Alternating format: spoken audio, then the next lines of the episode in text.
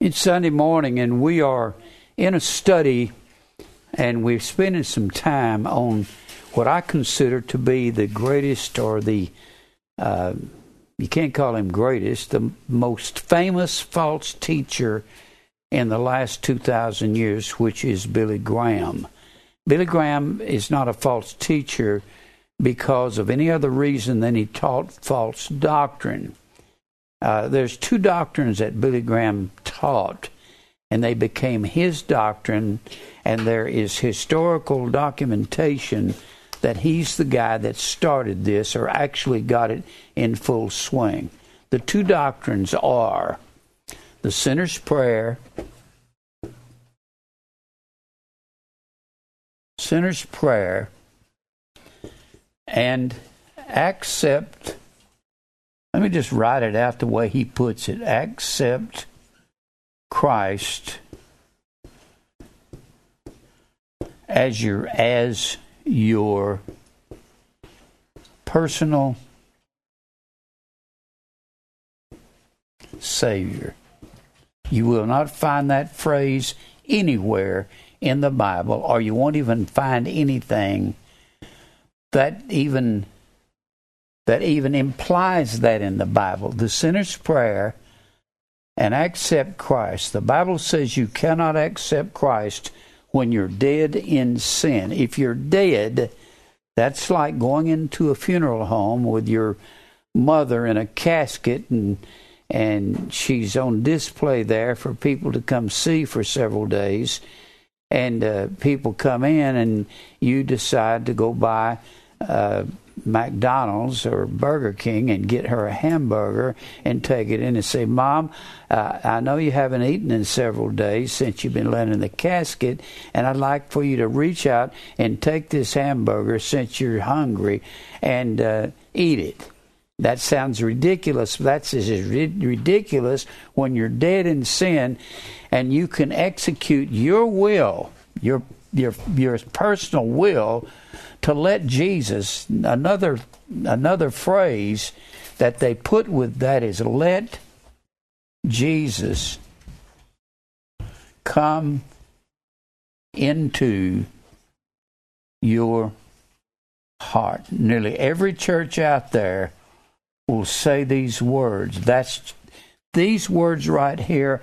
This is the this is how apostate we are, have fallen away from God's truth. There's nothing out there hardly ever about you must be born again. You have to believe God in obedience to His Word. You don't obey God in order to be saved. You obey God because He's birthed you and made you a new creation in His kingdom. And you very seldom hear that, but you do hear sinner's prayer, accept Christ as your personal Savior. I'm going to read to you where this come from and how it all got started. It actually has been in the making for hundreds of years, but it was Billy Graham that popularized it and made it a big thing. Let me read something here.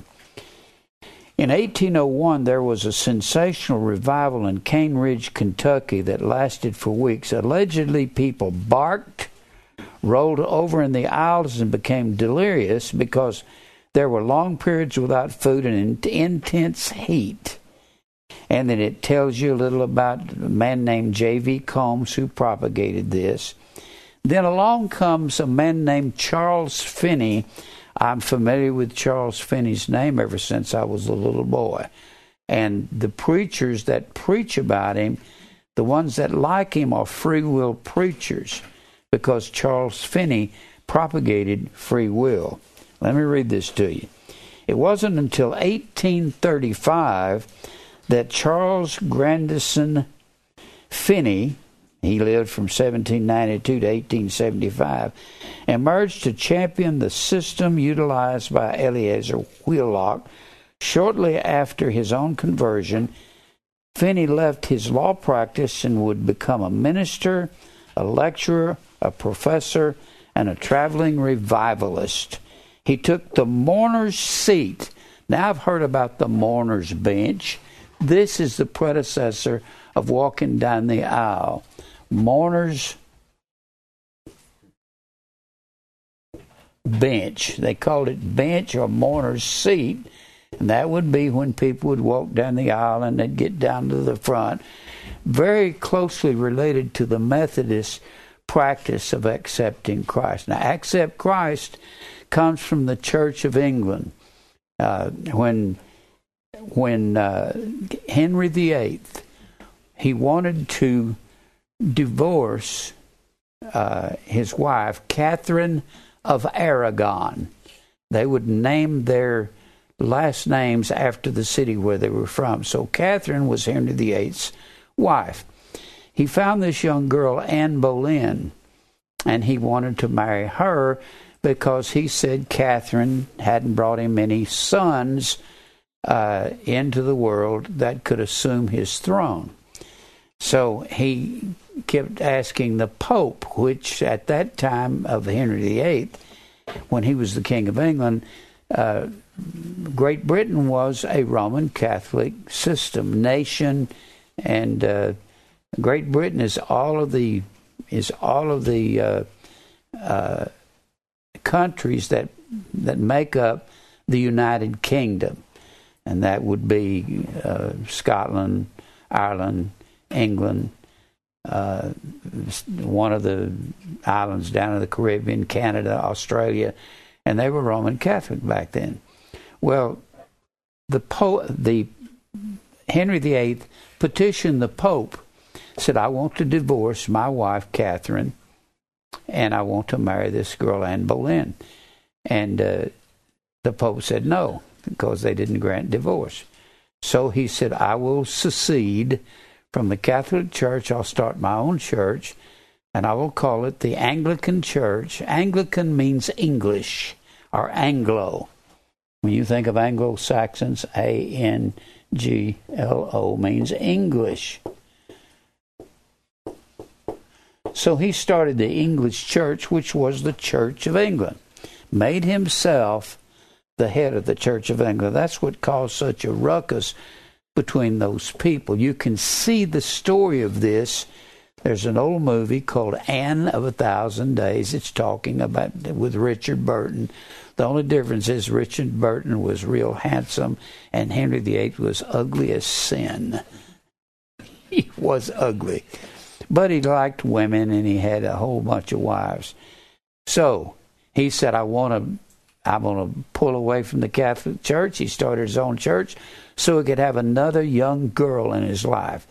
You can also see that uh, in the uh, uh, A Man for All Seasons with Sir Thomas More. He was objecting to that marriage, and he was in the church, and he was executed and had his head cut off. He was one of the the uh, main men in England at that time. You can also see this story of this in the Tudors. It was a series on the on TV, and the Tudors was about the family of England. And it, this man, Charles, well, I need to finish that. He seceded from the church and he started his own church and he kept most of the things that they have in the Catholic Church. He kept his own form of the Pope. He called him the Archbishop of Canterbury. You've probably heard of that.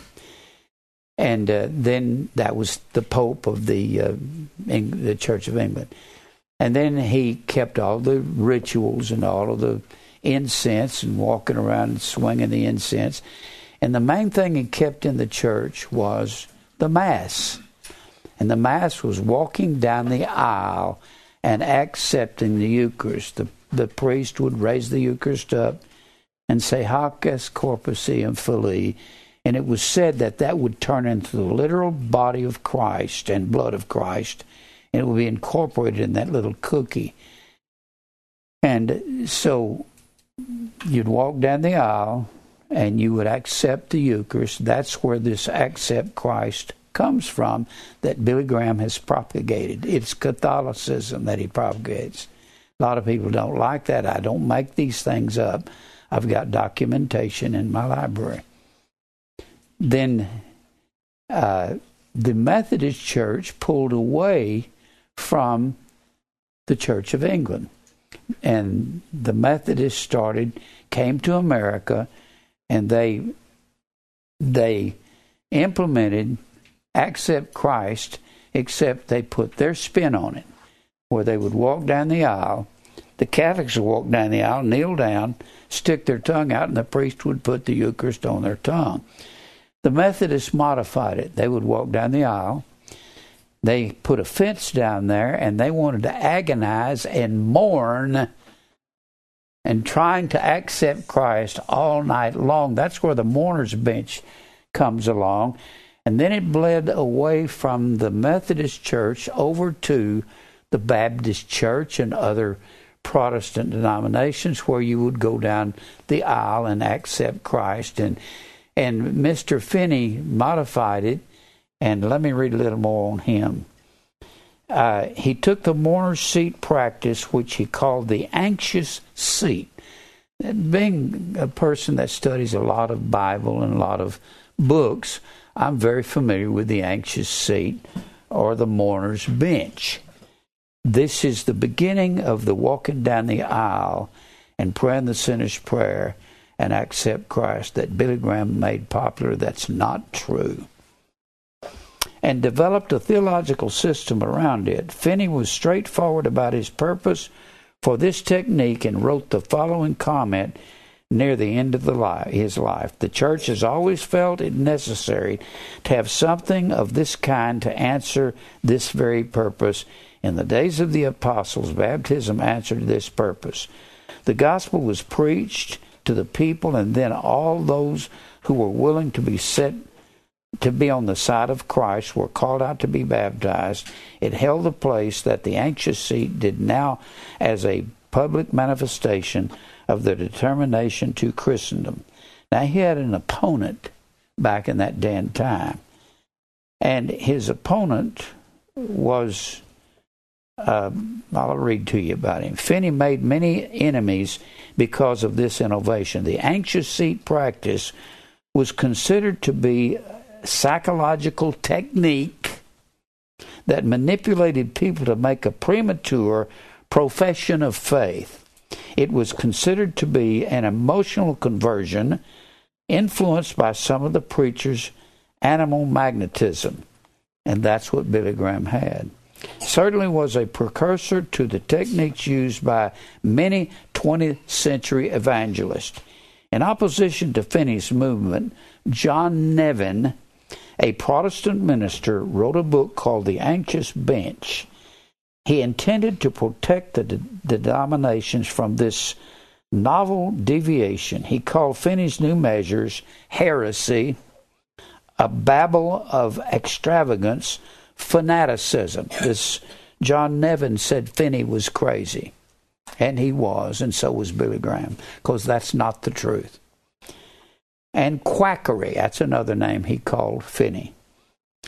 Charles Finney was a very famous man in the 1800s.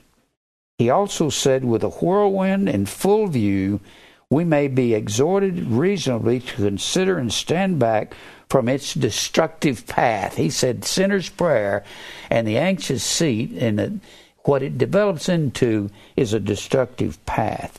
It turns out that Nevin was somewhat prophetic the system that Finney admitted had re, had replaced the biblical baptism as the vertebrae of the popular plan of salvation that was made normative, made normal in the 20th century by three bills Billy Sunday, Billy Graham, and Bill Bright. These are the guys that started this accept Christ and walk the aisle and pray this sinner's prayer. Then along comes Dwight Moody and R.A. Torrey. I'm very familiar with these names. Moody Institute and Moody Bible Churches in Chicago today. They've actually got a pastor that claims to believe at predestination, and you can hear him on the radio. Now, however, it wasn't until the end of Finney's life that it became evident to everyone and himself that the anxious bench approach led to a high fallout rate. Get somebody down to the anxious bench, get them to pray and pray all night, and they'll fall away because that's not the real thing. That's not the way a man is saved. By the 1860s, Dwight Moody, very famous man in the 1800s, fact, famous today. Dwight Moody was the new apostle in the American evangelicalism. He took Finney's system and modified it. Instead of calling for a public decision, which tended to be a response under pressure, he asked people to join him and his trained counselors in a room called the Inquiry Room. Have you heard of any of this? It's very popular back in the 1800s. This was before accept Christ, but evolves into accept Christ and evolved into the sinner's prayer. It was an evolutionary process.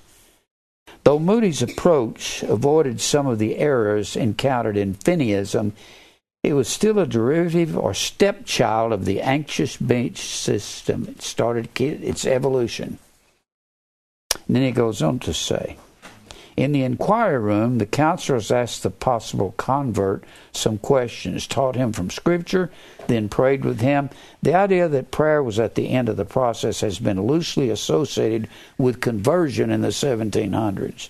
By the late 1800s, it was standard technique for receiving Christ as Moody's influence spread across the United States. This was where systematic prayer began but it was not called as such until the time of Billy Sunday. Billy Sunday was a very famous preacher in the early 1900s. My father used to mimic him. He wanted to be Billy Sunday. Billy Sunday would put up a tent and put sawdust on the ground. He would talk about walking down the sawdust trail. I've heard my father, I've seen him put up tents and put sawdust all over the ground and he was theatric. He would put on, he would pick up chairs and hold them up in the air and, and get very expressive. In fact, Billy Sunday would say, one of the things he would say, and I've got a picture of him saying this, it's holding up a chair, and he says, It's hell, H E double L, it's not Hades. It's stupid. It's Hades, bub. Hades means the place of the unseen. He, he was crazy.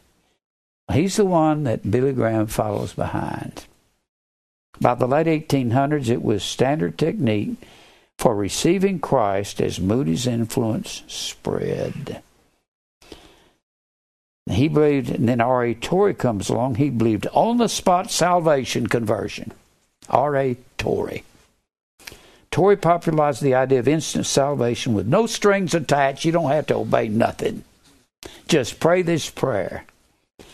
Billy Sunday and the and the Pacific Garden Mission. Have you ever heard Pacific Garden Mission on radio? They've got a radio. It's uh, they have a little one act play on radio. Meanwhile, in Chicago, Billy Sunday, a well known baseball player from Iowa, had been converted in the Pacific Garden Mission the mission was Chicago's most successful implementation of Moody's scheme. It was a scheme. Eventually, Sunday left baseball to preach. He had a great public charm, was one of the first to mix ideas of entertainment with the ministry. He was entertaining. By the early 1900s, he had become a great well known crusade leader. In his crusades, he popularized the Moody Finney method and included a bit of circus tut- touch.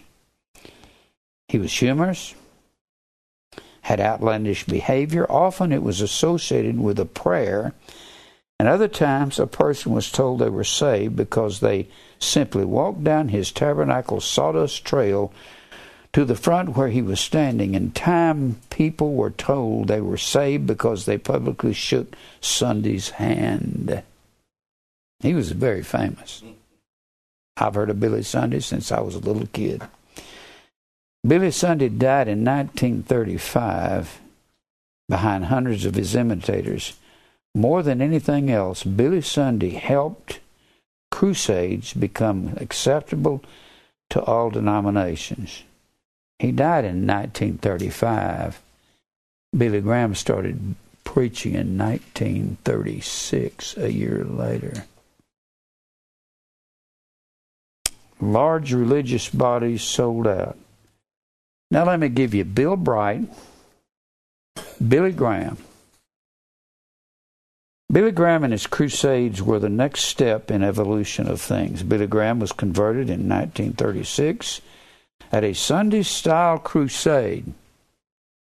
By the late 1940s, it was evident to many that Graham would be the champion of evangelism in America. His crusade summed up everything that has been done from the times of Charles Finney to evangelicalism. His crusade summed up everything that Finney had done. Now, let me. Now, late in 1977, Billy Graham published a now famous a famous work entitled "How to Be Born Again." I've got that book. I picked it up somewhere. Ridiculous. That's like saying there's a person that's going to be born out here by his mother and father, and I need to preach to him and tell him, here's how you're born to your mother and father. Here's how you get the egg to be fertilized by the sperm. Here's how it's done. You say, Jim, that sounds ignorant. It is ignorant. Stupid. We were born by the will of God. Of his own will begat he us. That word will is the word boule, B O U L E. That's James 118. It means purpose. Of his own purpose begat he us. We were born not of blood, nor of the will of the flesh, nor of the will of man, but of God. What is wrong with these preachers that say you have to let God come into your heart when you're dead and you can't let God do anything? That's where predestination comes in. I gave you this paper. Why predestination is true. You're dead. You can't birth yourself. You can't will yourself into the kingdom. He has to will us in. He has to birth us. He quickens, Jesus quickens, the Bible says in John 5 21, even so the Son quickeneth whom he will. Quicken, Z O O P O I E O. Make alive. You go to zoo to see living animals. This word quicken means to make alive. How can you make yourself alive? By walking down an aisle. That has to Salvation is God's will and it's not yours, and your will has nothing to do whether you're a believer or not. Nothing. How does it happen? The new birth is the miracle of God that no man can explain. He has an elect family. He puts he puts you in a pathway somewhere along the way. You hear the gospel. He has prepared your heart. It cuts into your heart and has nothing to do with your will. Are you willing after you come alive? Yes. Thy people shall be willing in the day of thy power. Not in the not in the day that you walk down the aisle and pray a sinner's prayer. I've never asked anybody here to pray a sinner's prayer, have I? Never. We're not even concerned with that. How to be born again. How ridiculous he says the cataract, the blind spot, kept him away from the most powerful conversion event in all Scripture. It is my guess that its emphasis on baptism and repentance for the forgiveness of sin was incompatible with his approach. Then he says, speaking of the Living Bible, by the late 1960s, seemed that there nearly every evangelical was printing some form of four spiritual laws, which was drawn up by Bill Bright and Billy Graham. Bill Bright was the head of Campus Crusade for Christ, and they introduced it into the colleges. And Billy Graham started his ministry in that group as a young preacher. Even a Bible was printed with this theology inserted in God's Word. Thus, in the 1960s, the Living Bible's translation became the translation of choice as follows Even in his own land, among his own people, the Jews, he was not accepted. Only a few welcomed and received him. But to all who received him, he gave the right to become children of God. All they needed to do was trust him to save them, and that's not in the Bible. All those who believe this are reborn. They make it simply a decision of the mind and not God's decision to come into whoever He wills to into His predestinated elect family. That's hard for people to accept. And then He says, These bold words, this word, all that needed to do was trust Him to save them. It's not in the Bible. Let me read something else. This is another paper on faith. I'm just going to read you this little bit about Billy Graham. Then I'm going to go, go into this paper I gave you. This will tell you why predestination is true, why men cannot accept Christ as their personal Savior. That was Billy Graham's message.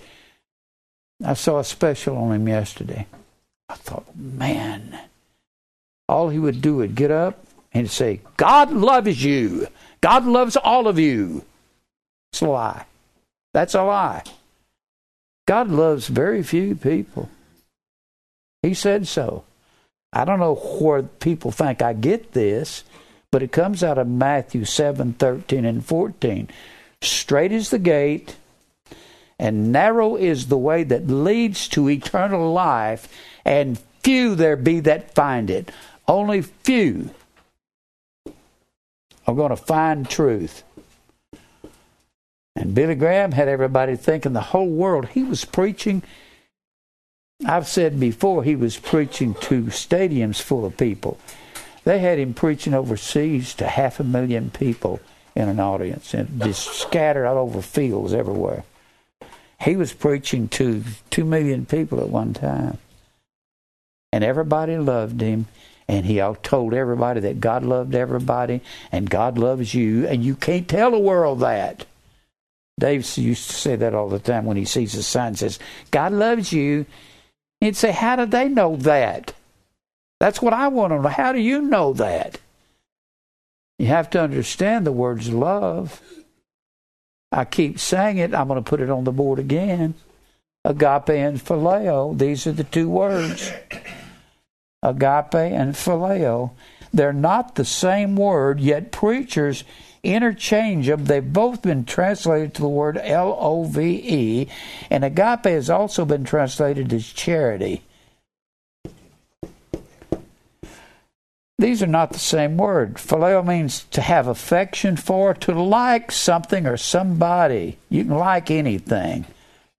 I like chocolate cake. I like to get drunk. I like to take drugs. I like to go fishing. I like my boat. I like my car. I like my wife. I like my house. You like anything. But that's not what agape is. Agape, it is a relationship that kings had for their subjects. Kings and subjects. Subjects are those that they rule. And the Bible says in 2 John 6 this is love. That word love is agape. And it goes on to say that we walk after his commandments. When you have a sinner's prayer, you're not required to do anything.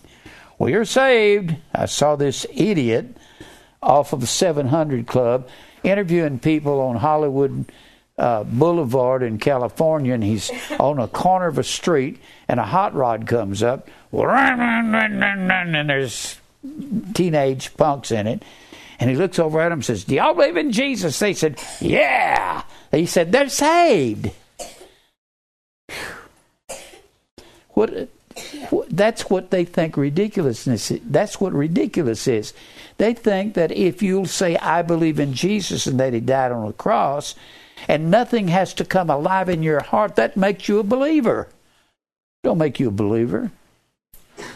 It's outrageous. If he loves you, he does something to you. He scourges every son he receiveth. I don't know if you've really gotten a hold of this over in Hebrews 12. 12. Look over at Hebrews 12. Look at that. Hebrews 12. Let's just read this so you can see this. When I say God doesn't love everybody and somebody says, I've had people say, Well, I think he does. I said, Well, then he don't he may not love you. Well, oh, he loves me. Well, he may not if he don't scourge you so you can be a partaker of his holiness. The ones he loves, he scourges. And a scourge was a bloody whipping. The scourge, that word scourge there, I used to wrestle with this. What does God mean he scourges? Because I knew the Jews had a scourge. The Jews had a scourge and they would beat somebody with a stick. But that's not what this says. The scourge was what they beat Christ with, and it is the word mastix, M A S T I X. That's the noun. And the verb form of the noun is mastigao, M A S T I G O O. He will beat you with that mastigao. The mastigao was a short whip, had leather thongs on it, like so, had pieces of glass and bone, and God said, I will beat you with that if I love you for a reason. And he tells you the reason right here in Hebrews 12, verse 6 For whom the Lord loveth, that's the word agapeo, oh, the verb form of agape. A G A P E O, that's the verb. For whom the Lord loveth, he goes on to say, He chasteneth and scourges every son whom he receiveth. And that word receiveth is an amazing word. It's the word dechomai. He has to, dechomai comes from the word dec, which is the word ten. A decade is ten years. I put this on the board a lot because this is important. And Decalogue, D E C A L O G U E, comes from Dec and Logos. It means the ten words of God, the Ten Commandments. Dechomai means to reach out the ten fingers and accept an offer that's been made. God says, I have to accept you. You cannot accept me. You're dead. And Billy Graham preached accept Christ every message. That is an out and out lie. If predestination is not true, you'd have to accept Christ. I keep saying this. Do you accept the things of God? Yes. But not till you're born. You can't you can't accept Christ in order to be born again because you're dead in sin. And you hath he quickened who were dead in sin. So the Bible says here, God has to do the accepting. He looks down to all time, looks at all the people and says, I want this one and this one and this one and this one and this one, and that's enough.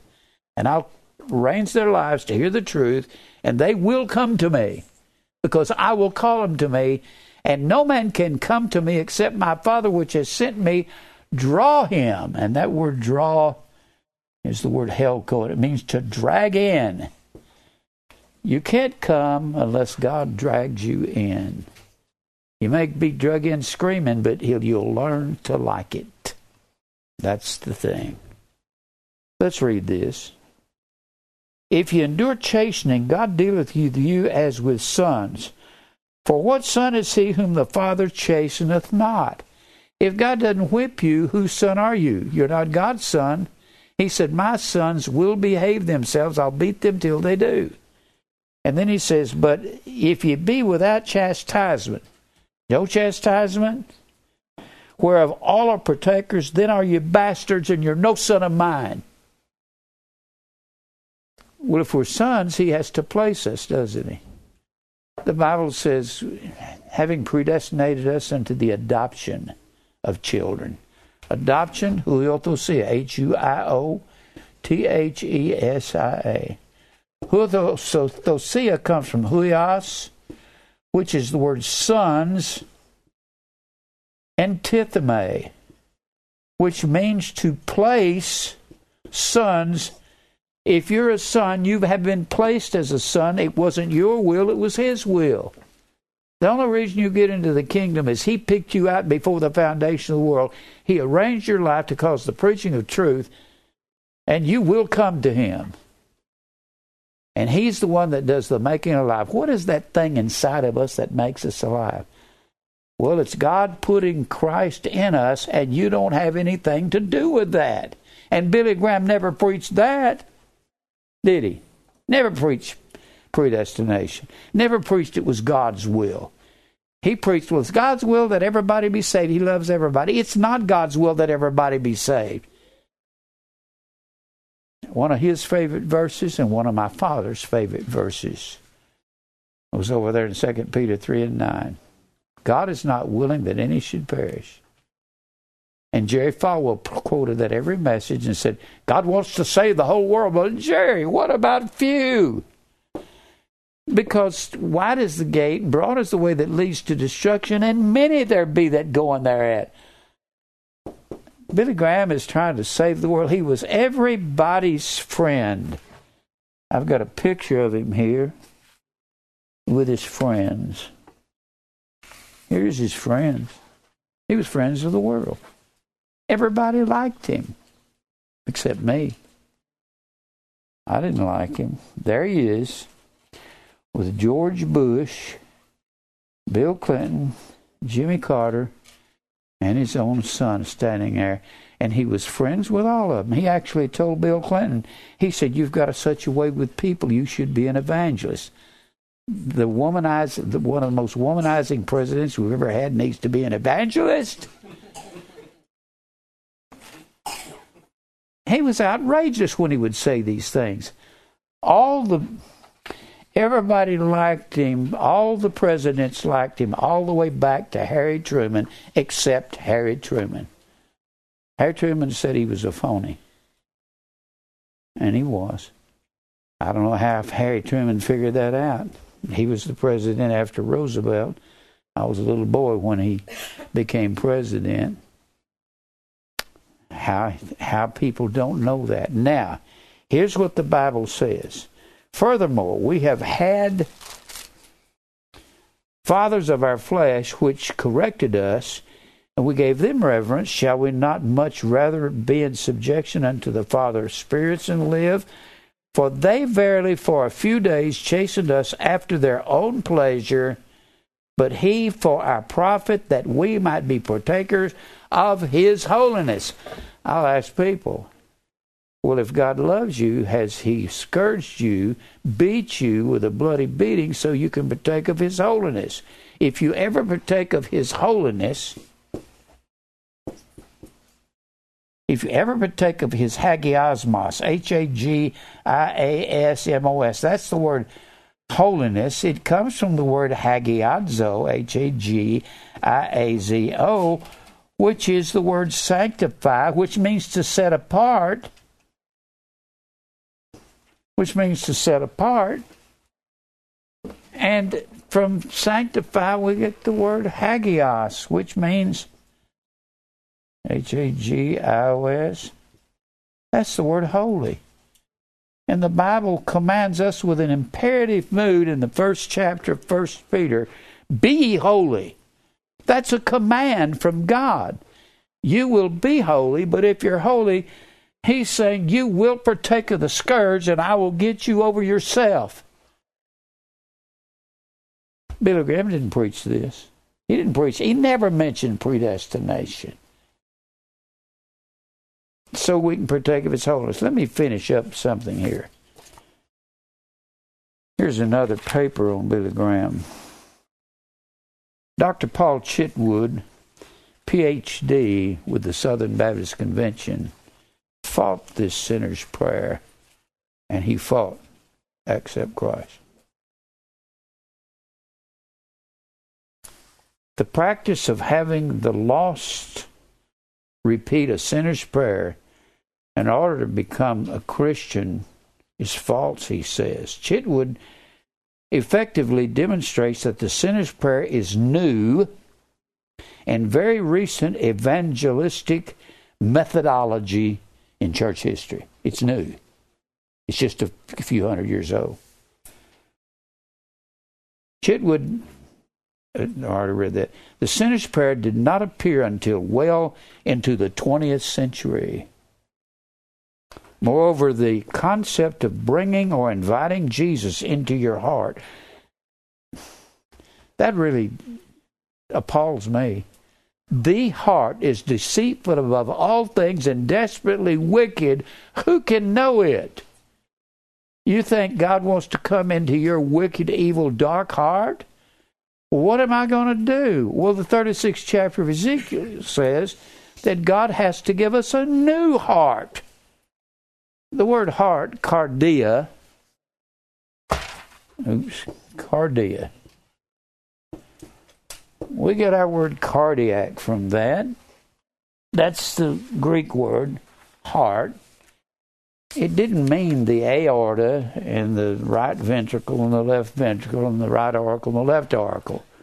I remember that much from biology. It don't mean that. It meant the place of understanding. God's going to give you a new understanding. He don't want to move in there with your old understanding. Reminds us of Proverbs 3, 5 and 6. Trust in the Lord with all thine heart. Lean not unto thine own understanding. You got to have a new understanding, a new heart. Now, let me read some more of this. You can get this off the internet. Did you know that? Just Google Sinner's Prayer. I knew these men's names for years. Charles Finney. D.L. Moody was the one of the most famous names that was mentioned around the preachers where I grew up. And he was a free willer and how in the world they got a so-called predestinationist preaching in that church in Chicago, I don't know. But he don't preach much predestination. You listen to him on the on the radio.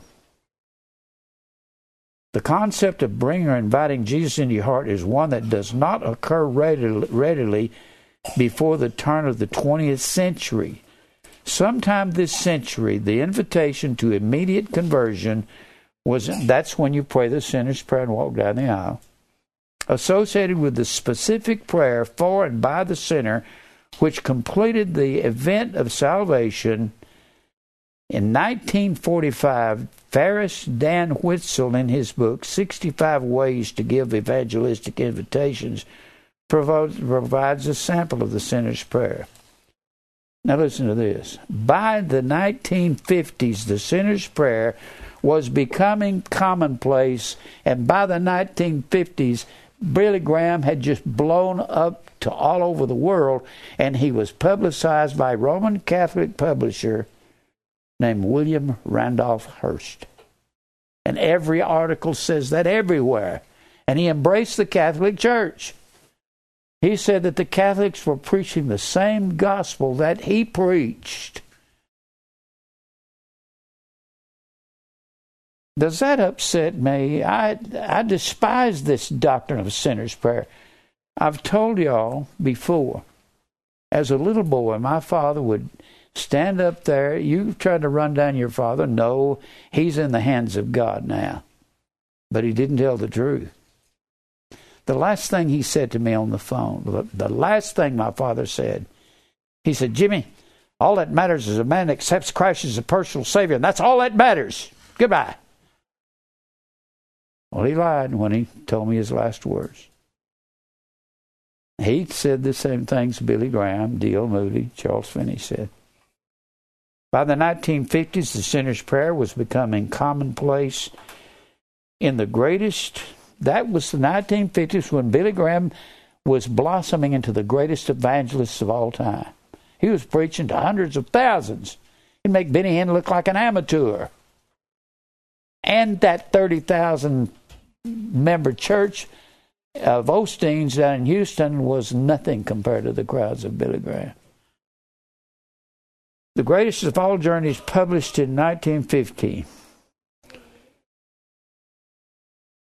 And then they give an illustration of it. They include the idea of inviting Jesus into one's heart. And all of this began by the mid 20th century where Billy Graham began to gain fame. The sinner's prayer is what could be termed a modern method in evangelism. No occurrence or suggested prayer, and certainly not the sinner's prayer, appears in evangelistic tracts published by the American Tract Society in the 1950s. But by the year 2000, the American Tract Society is publishing the sinner's prayer and accept Christ. They polluted, they got polluted. No suggested prayer existed in the literature published by ATS, American Tract Society, during the first 127 years of, of its existence. The repeating of a few brief words of prayer is never encouraged. Sinners are now encouraged to invite Jesus into their heart and life. One could argue that the entire shift of focus has taken place. The whole focus on what salvation is. You have to be born again, but you don't have anything to do with that. It's not your will, it's God's will. If you start believing one day, you're not going to know where it started. Who's the who instituted belief in your heart? God did. He has to put faith there. That's predestination.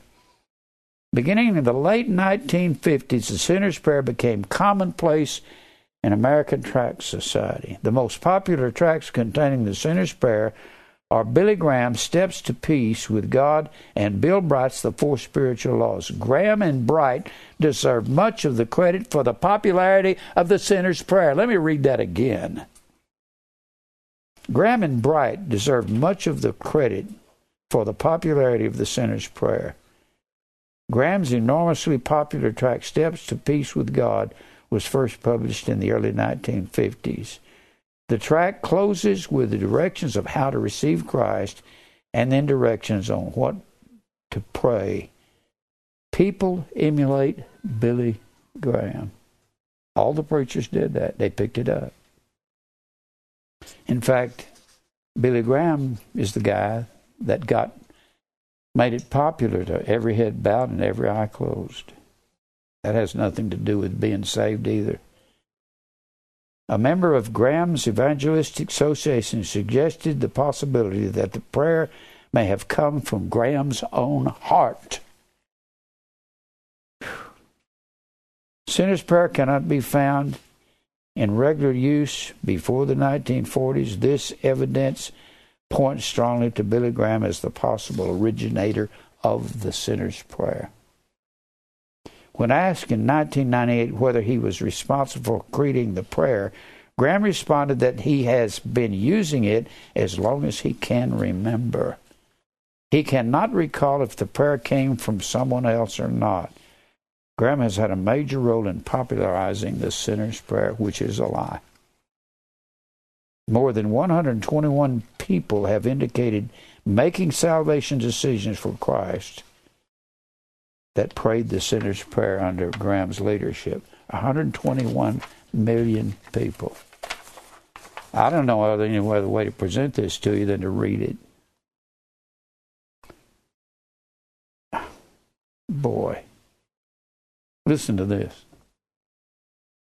Bill Bright had experience that forever impacted his ministry. One of our speakers for staff training that summer was a Christian layman who was an outstanding sales consultant, a man who had taught thousands of salesmen how to sell. One of the main points of his address was that to be a successful salesman, a man must have a pitch.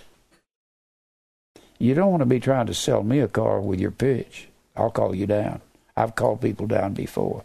Hi there, buddy. How you doing? We got the car for you, and it's your car. It looks just like you.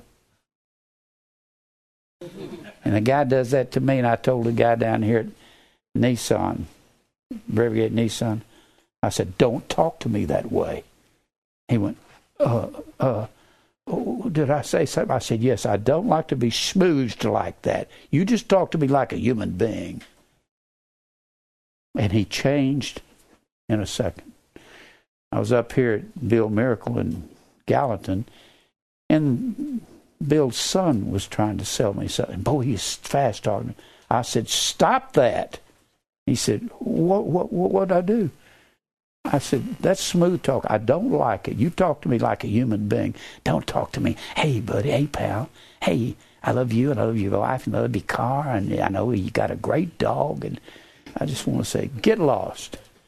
And he said, I'm just using sales on you. He said, You're a preacher, aren't you? I said, Yes. He said, Well, you got a sales pitch. I said, Now you're in my territory. I told him, then I told him about predestination. God had all his people picked before the foundation of the world, and he just driveled and melted away. He didn't know what to say. Don't let people talk to you like that. That's a con.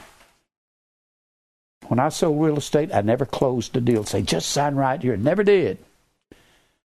I tell young couples, do you want this house? If you want it, you can sign here. But, I, and I'd tell them, if you decide when you get home you don't want it, I think I can get you out of the contract. Boy, the broker's wife would go, don't say that to them. Don't say that. I said, you get out of my office. I was one of the top salesmen in the company. You can't tell me how to talk to people. And people would come back to me because I treated them right. Then it says the widespread popularity of the sinner's prayer is not due to the fact that the prayer has always been around. The prayer is a relatively new practice in evangelism, not coming into use until the 20th century under Billy Graham's meetings. It wasn't popularized. Now, I've given you a paper. This will tell you why there's no sinner's prayer. I hate the sinner's prayer. I hate people even trying to lead people in it. They go out on visitation on Thursday night. They go into the house. Would you like to accept Christ and get saved? And usually they'll kick you out for that. I want us to go over and see if there's a sinner's prayer. As a lost sinner and you haven't been born again yet, let's see if you can pray the sinner's prayer. Go over here to John 9. Now, I've got it on this paper here. I don't know where it is. John 9. Yeah, I got it. It's number 2. We're saved by belief, not prayer. But if you believe God, He has to put it in your heart because there's nothing good in you. Now look here in John 9. Jesus heals this man. He's blind from birth. And the Pharisees come and say, This man healed on the Sabbath. Who is he? Who, who healed you? First of all, the Pharisees come to his mom and dad and they say, Who healed? They say, Who healed your son? And they look at the the Pharisees, the mom and dad, and say, Well, he's a grown man, ask him. So they go over and ask him, Who healed you? This is the Sabbath day. He defiled the Sabbath, healing on the Sabbath. This man's a sinner. And here's what the man says John 9, verse 31. This is the man's answer to the Pharisees. Now we know that God heareth not sinners speaking of Christ. But if any man be a worshipper of God and doeth his will, him he heareth. You have to be worshiping God and doing the will of God before he'll hear you, this man says. Look over here in Acts, the 16th chapter. Acts 16.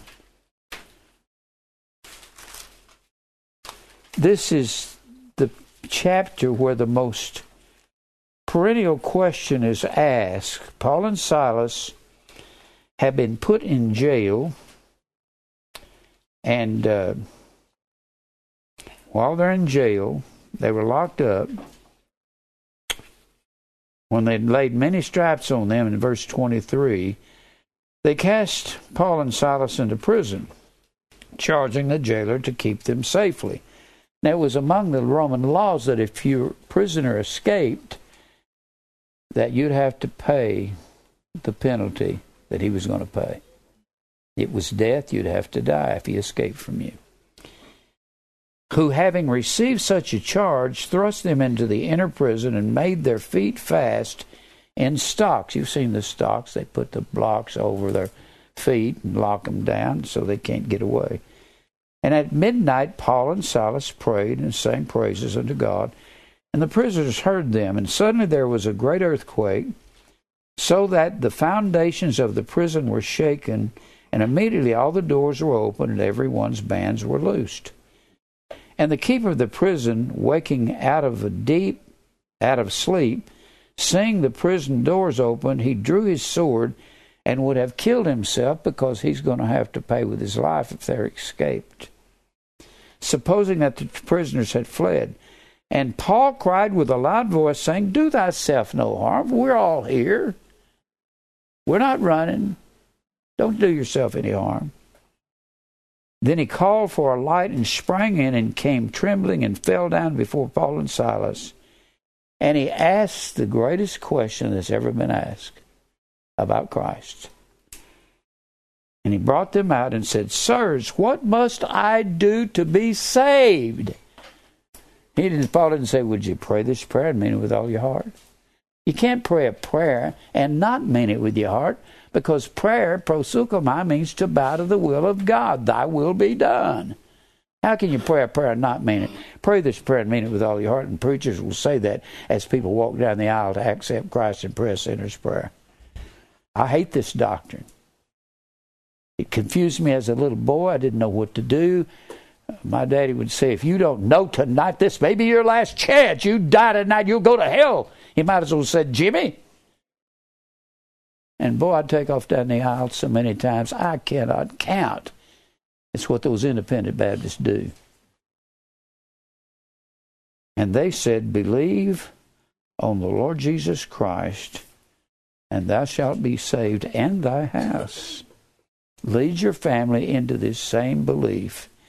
It is belief. I keep saying, believe is the word P I S. T E U O. The word faith is P I S T I S. P I S T is called the stem of the word. The word is built on the stem. Faith is the noun. This is faith. And believe is the verb. Being a verb, it's something you do. If you change, you're going to start doing right, aren't you? Billy Graham didn't preach this. Can you see how man is justified by works and not by faith only?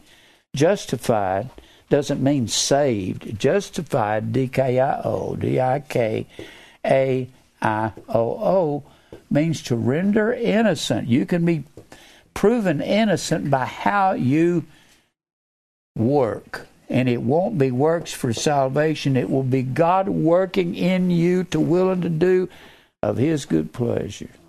That's what it will be. Now, look back over here at Romans 10:13. This is one of Billy Graham's favorite verses, Romans 10:13. I've brought this out so many times. I guess y'all gather I hate the sinner's prayer and I hate accept Christ. And that's what all the Baptists they picked it up from Billy Graham. It didn't become a popular doctrine until the 50s when he was at the height of his fame. And these preachers today, they don't have big crowds compared to Graham. He had the biggest crowds in history. If you can watch that special they had on him, they'll show fields, people, just hundreds of thousands of people coming to see him, raising their hands, and I want to pray the sinner's prayer. Now, Romans ten thirteen. I don't know if you're familiar with this, but all Baptist preachers, this is their favorite verse and way to get into heaven. This is the faith, and they'll only quote Romans ten thirteen. For whosoever shall call upon the name of the Lord shall be saved. The word whosoever is not in the text. It's the all calling shall be saved.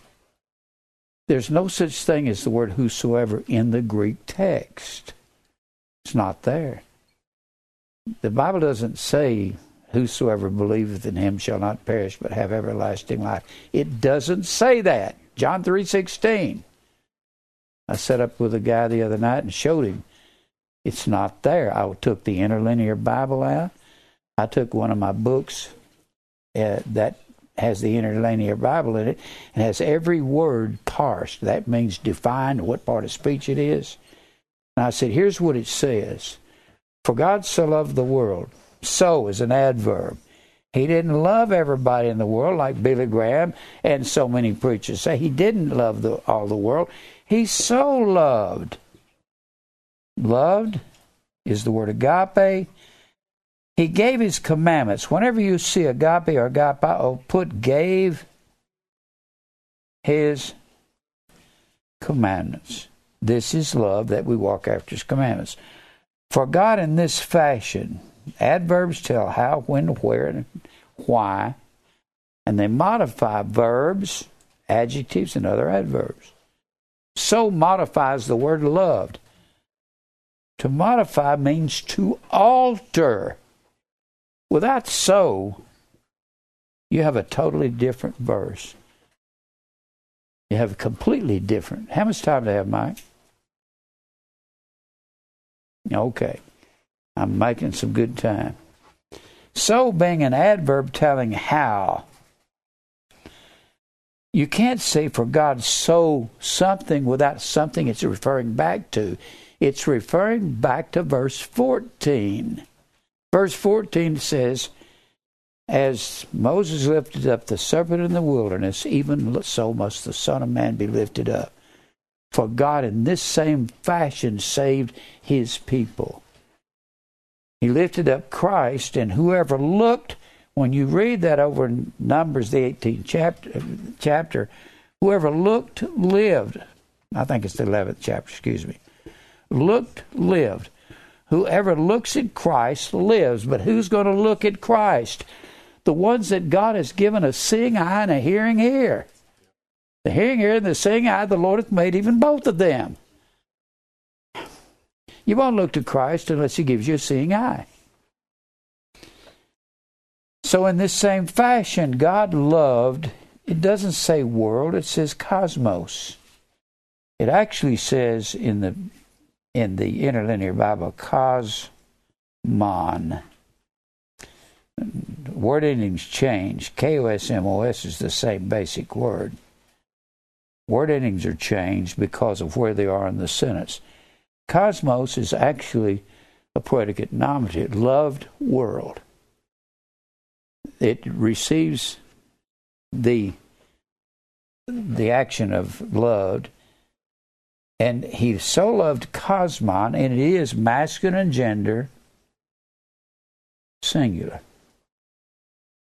There's one orderly arrangement of mankind, and it doesn't say, it does not say in the Greek text, whosoever believeth. Whosoever is, every time you hear whosoever, you think, well, that's whosoever will. It is not. It doesn't. You never have whosoever will in the Bible. In the original Greek text, it's not there. It says that the believing, P I S T E U O N, that the believing all shall have eternal life. That's what it says in the original text.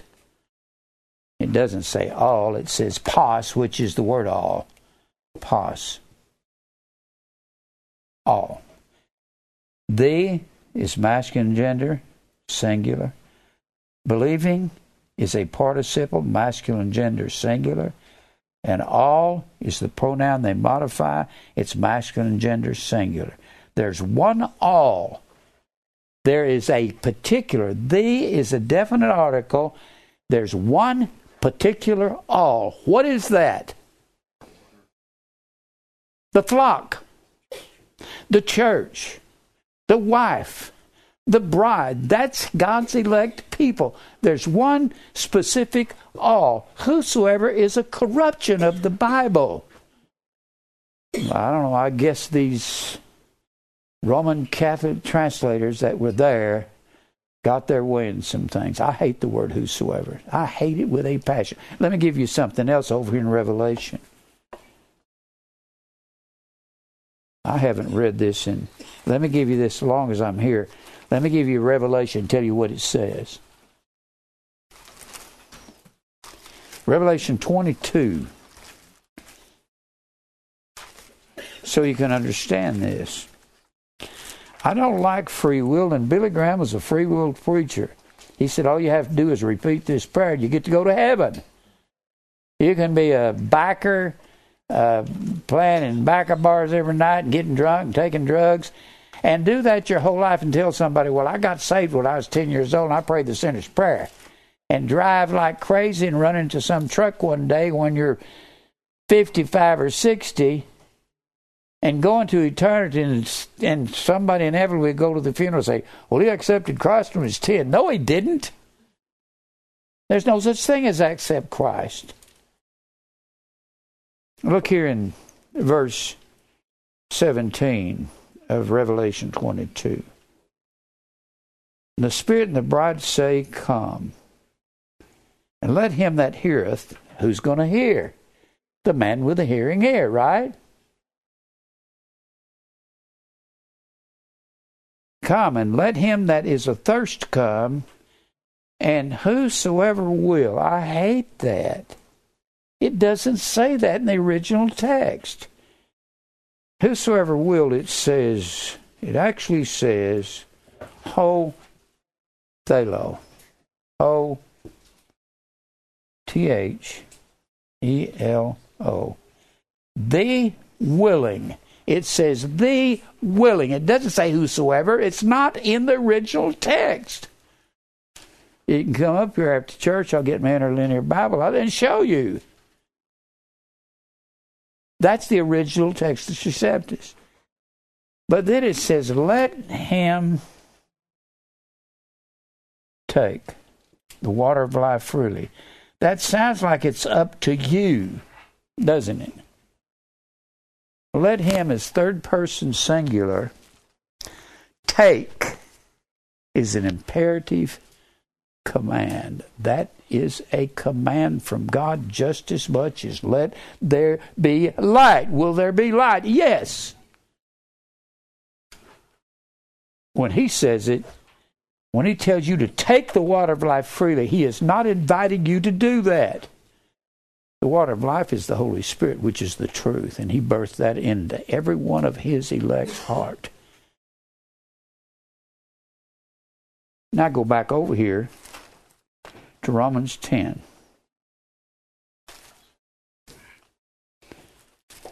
I don't know if Billy Graham's just never read this or not. How can you I don't know. Verse 13, Romans 10. Every Baptist preacher in America quotes this. Every Baptist church on Sunday morning usually they preclude the invitation hymn by this verse. All you have to do is come and call upon the Lord. Whosoever shall call upon the Lord shall be call on the name of the Lord shall be saved.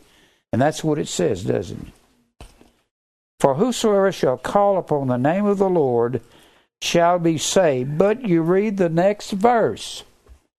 How then shall they call on him and whom they've not eh, believed? Believe needs to be in bright red letters, doesn't it? Needs to be a flashing light. Believe is the method of salvation. But you can't pray to a God you don't believe in, can you?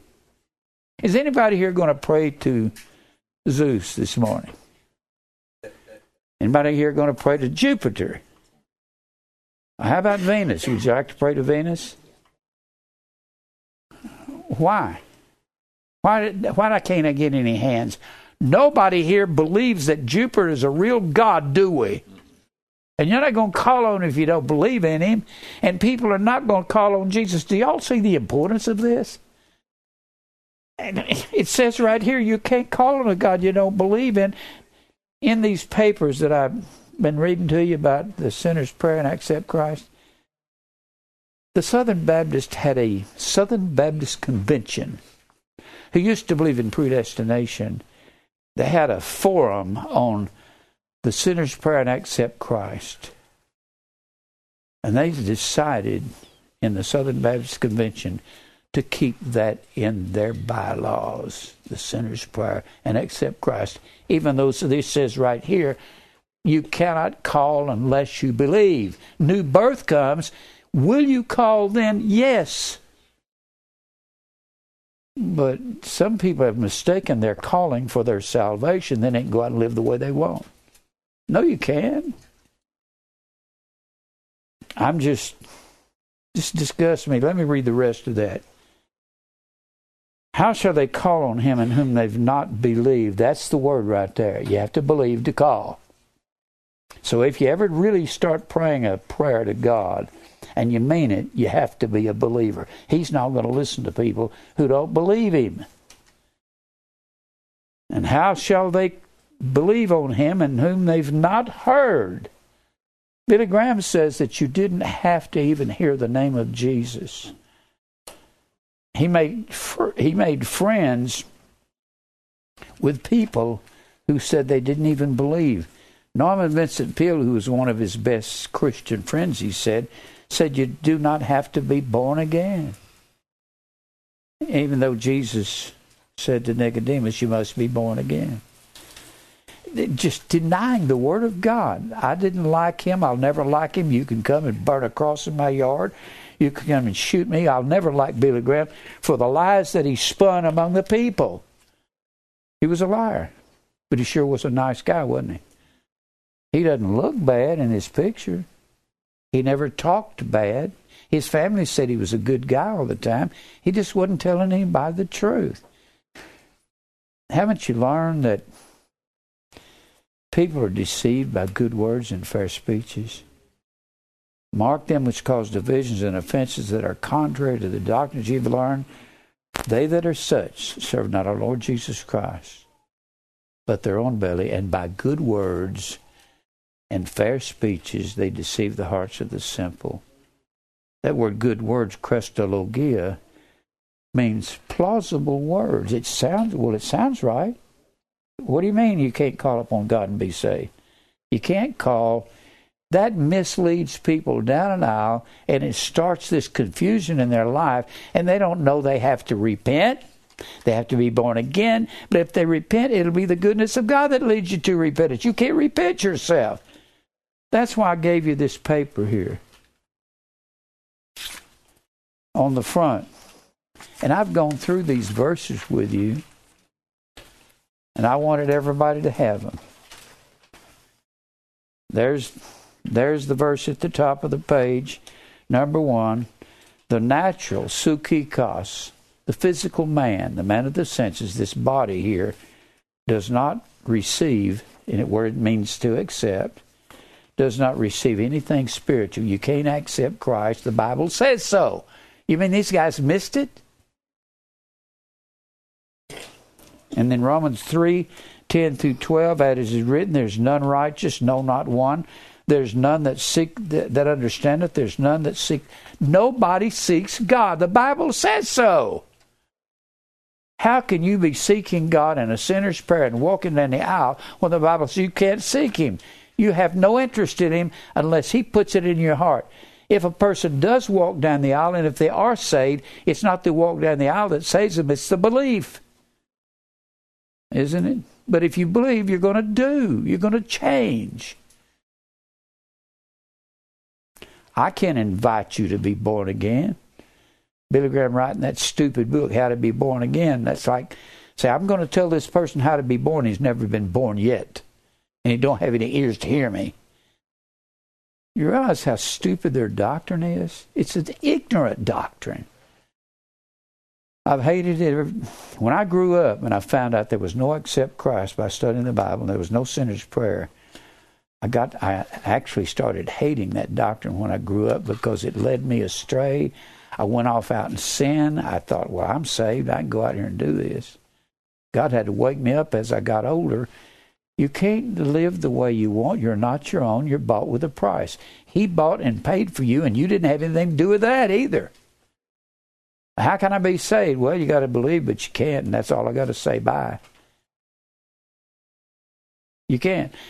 But but if I say you can't believe, if you're one of God's elect, I can't stop you from believing by saying you can't believe, and you can't believe. It'll have to be God that brings it to you. I love the verse. I didn't understand it for years. I didn't understand verse over there in John 3. After Jesus told Nicodemus, You must be born again, go over to John 3. You've all heard accept Christ, haven't you? Haven't everybody heard that? All you got to do is accept Christ as your personal Savior, and you can't do it. You have to be born again. But if you're a believer, God put the belief in your heart. Quit trying to convince somebody at a restaurant or where you work that they have to believe. Quit trying to convince them. I've told little girls in restaurants, the waitress, I would say, look, you have to believe God, but you can't unless God puts it in your heart. And that's all I got to say to you. What I've been telling you here is true. If you belong to God, you'll believe, and if you don't, you won't. That's the way it is. Everybody out there, everybody in this room here, you either born to believe by God or you were born to go to hell. You were a natural brute beast made or born to be taken and destroyed. Everyone was a goat or a sheep before they were born, before the world began, Everybody in the world was a goat or a sheep, and there's more goats than there are sheep. Now, I didn't say that. Jesus said that. Thank God that you can believe and you understand truth. Because if you understand predestination, God is the one that did it. You can't tell anybody, I'd like to get saved. How do I get saved? Well, you can't get saved. He has to save you according to His will, and if He does, He's going to put conviction in your heart, make you a new creation, and you'll be birthed in Christ, and you'll have the inner man living in you, and that will convict your heart about how you're supposed to be living. Oh, you may go out here and live wrong for some years, like I've done, and most of you've done. But if we belong to God, He's going to get a hold of us somewhere along the way and cause us to live holy and godly and righteously I was at the store the other day, and I told a guy works down here at the vitamin store. I said, "Let me explain righteous to you." I said, "It's the word dikaiosune. I know you don't understand that, but dikaiosune comes from the word dike, d-i-k-e, and that's the word right." All you have to do to know what righteous is is to know what's right. And God put it in your heart to know what's right. Didn't He? If you're not right, do I have any time, Mike? All right. You can read some of these verses.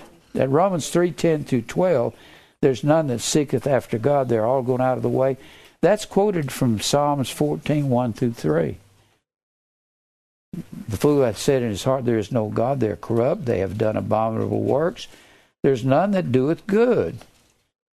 They're all gone aside. They're all together filthy. That's all men.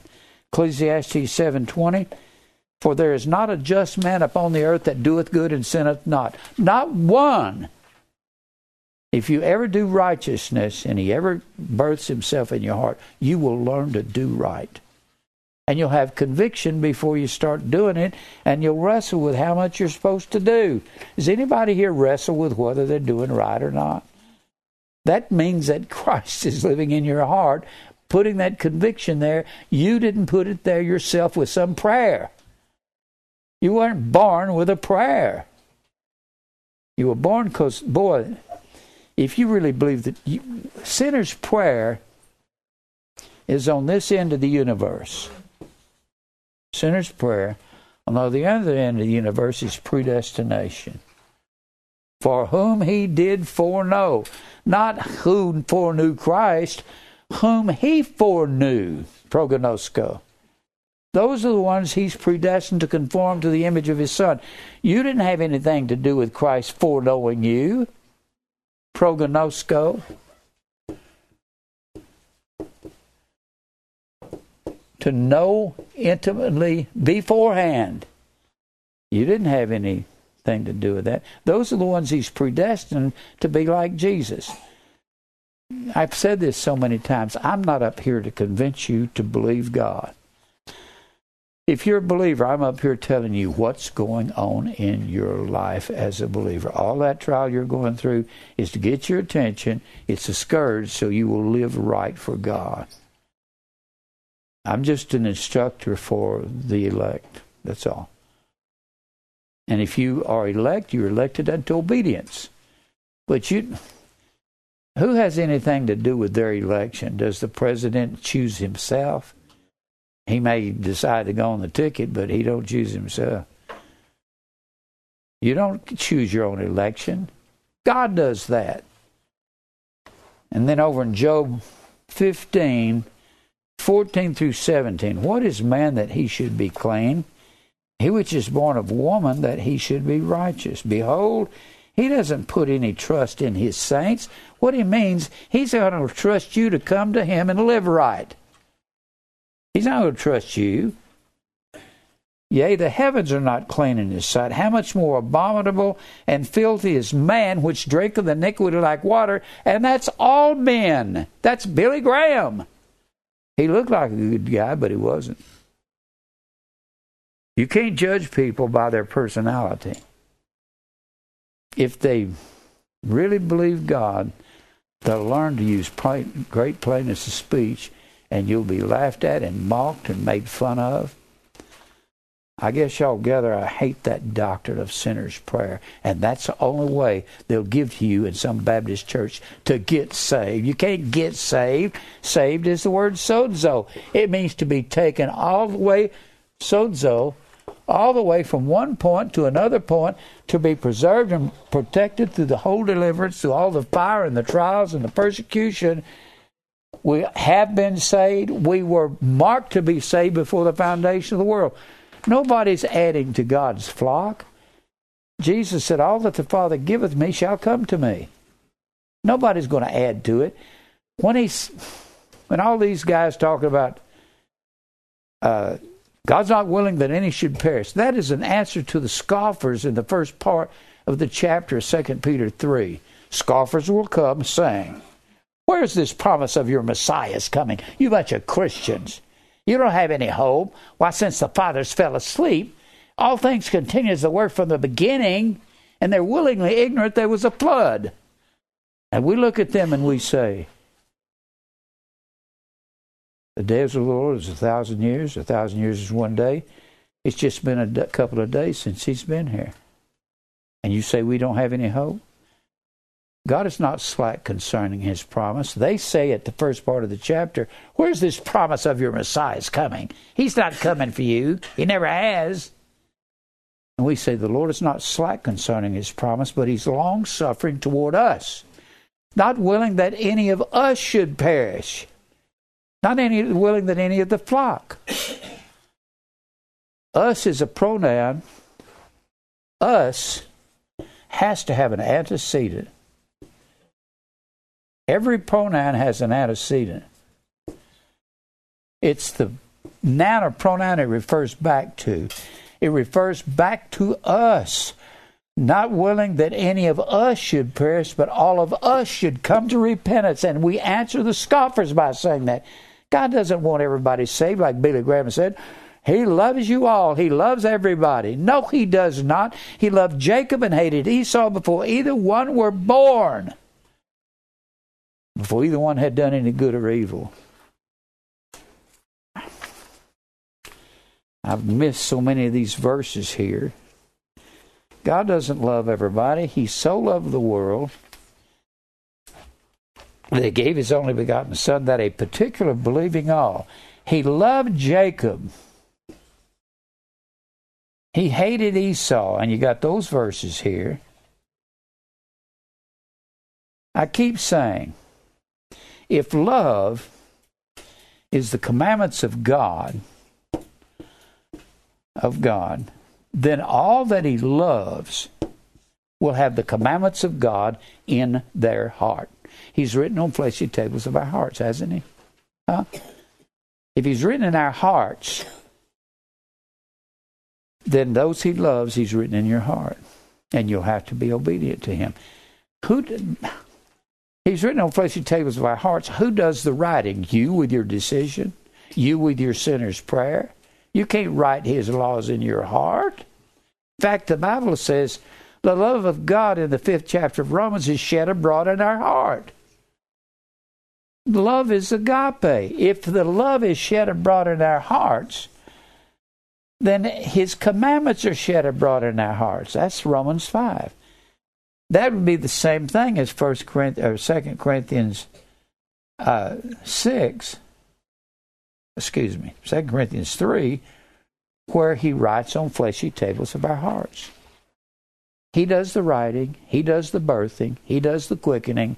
You do nothing. If you're interested in Christ, who put it there? You. When you're worthless, when you're there's none good. Jesus says in Matthew 19, 17, when the rich young ruler comes to him, said, Good master, what good thing shall I do that I may inherit eternal life? Jesus said, Why are you calling me good? If I'm good, I'm God. That's what he's saying to him. Then down in Romans 7:18, Paul said, as a believer, I don't even know how to do right now, how to perform that which is good. I find not in me. That word perform, katergazomai, means to fully accomplish. I don't know how to accomplish right. I'm a believer and I'm writing 14 books of the New Testament, one more or less. I think he wrote Hebrews. And the next verse there surely men of low degree of vanity and men of high degree are lie. To be laid in the balance, they're altogether lighter than nothing. Vanity is the word hebel. It means nothing. H E B E L. That's the word vanity. If men are lighter than vanity, then how much good in them do they have to call upon Him with a sinner's prayer? They don't have any good. The only good that's in a man is when Christ births himself in his elect family, and these are his believers that he chose before the foundation of the world, and Jesus is the lamb slain from the foundation of the world. You can read the rest of these. Proverbs 20 and 9. Who can say, I've made my heart clean with a sinner's prayer or accepting Christ? You can't. Nobody. Proverbs 16 and 4. The Lord has made all things for him, himself, even the wicked for the day of evil. A man's heart devises his way. There, Proverbs 16 and 9, the next verse, number 11. But the Lord is the one that directs his steps. You're not going to go where you plan to go. You're going to go where God plans for you to go so you can hear the word somewhere down the way. Micah 7 and 2, number 12. The good man is perished out of the earth, and there is none upright among men. They all lie in wait for blood. They hunt every man his brother with a net. Job 33 13. People say, Why would God do this? Well, He's not going to tell you why He does it. He's not going to tell you why He picks out people. Thou strivest against Him, for He giveth not account of any of His matters. He's not going to account to man. Well, why would God pick out some and not another? Usually, the only reason a person will say that is they may think that they're not picked. Isaiah 45 7, I make I create light and darkness, I make peace and create evil. I, the Lord, do all these things. Job 1 21 22. Job said, Naked came I out of my mother's womb, and naked shall I return hither. Blessed be the name of the Lord gave and the Lord took away. He said, It was God that killed my seven sons and three daughters. It was not the devil. And in the last verse says, In all this Job sinned not nor charged God foolishly. Job tells the truth about me. I killed his kids. I kill, I make alive, I wound, I heal. God is doing everything. Gosh, why not just settle back and and rest in it? That's the spiritual Sabbath. Rest in everything God's doing. He's doing it whether you accept it or not. And it's going to be the way He says whether you accept it or not. So why not accept it? you break your leg or you get blood clots on your lungs like me, say, Thank you, Lord. He said, In everything, give thanks. Give thanks for the blood clots, okay? It's, it's really funny to me. You'll sit here and say, We believe this, Jim, but boy, it's hard to get a hold of. Well, you don't have to get a hold of it. It's going to happen anyway. You just go on and stress and worry about it till you get old. You'll say, and you wake up one day at 60 or 65 and say, Why am I doing this? God said it was all His will, and it is. You ever fought anybody and got them to change? God's declared the end from the beginning, from ancient times, the things that are not yet done. Isaiah 46 and 10. He's declared everything that's not yet done. Not only has declared what's done, but he's declared everything that's not yet done, even the things that get on your nerves. So learn to accept it and they won't get on your nerves. Learn to believe God. Ephesians 1.11, we have obtained an inheritance being predestinated according to the purpose of him who works all things after the counsel of his own will. Psalms 115.3, but our God is in the heavens. He hath done whatsoever he hath pleased. I'll do what I want. Don't nobody question me, God says. All the inhabitants of the earth are reputed as nothing. He doeth according to his will. In the army of heaven, this is number 20, among the inhabitants of the earth, and nobody can stop the hand of God from doing what he wants to do. Your worries won't stop him from doing what he wants. You're being greatly concerned about your situation in life is not going to stop it from being what it is. I've, you know what's amazed me?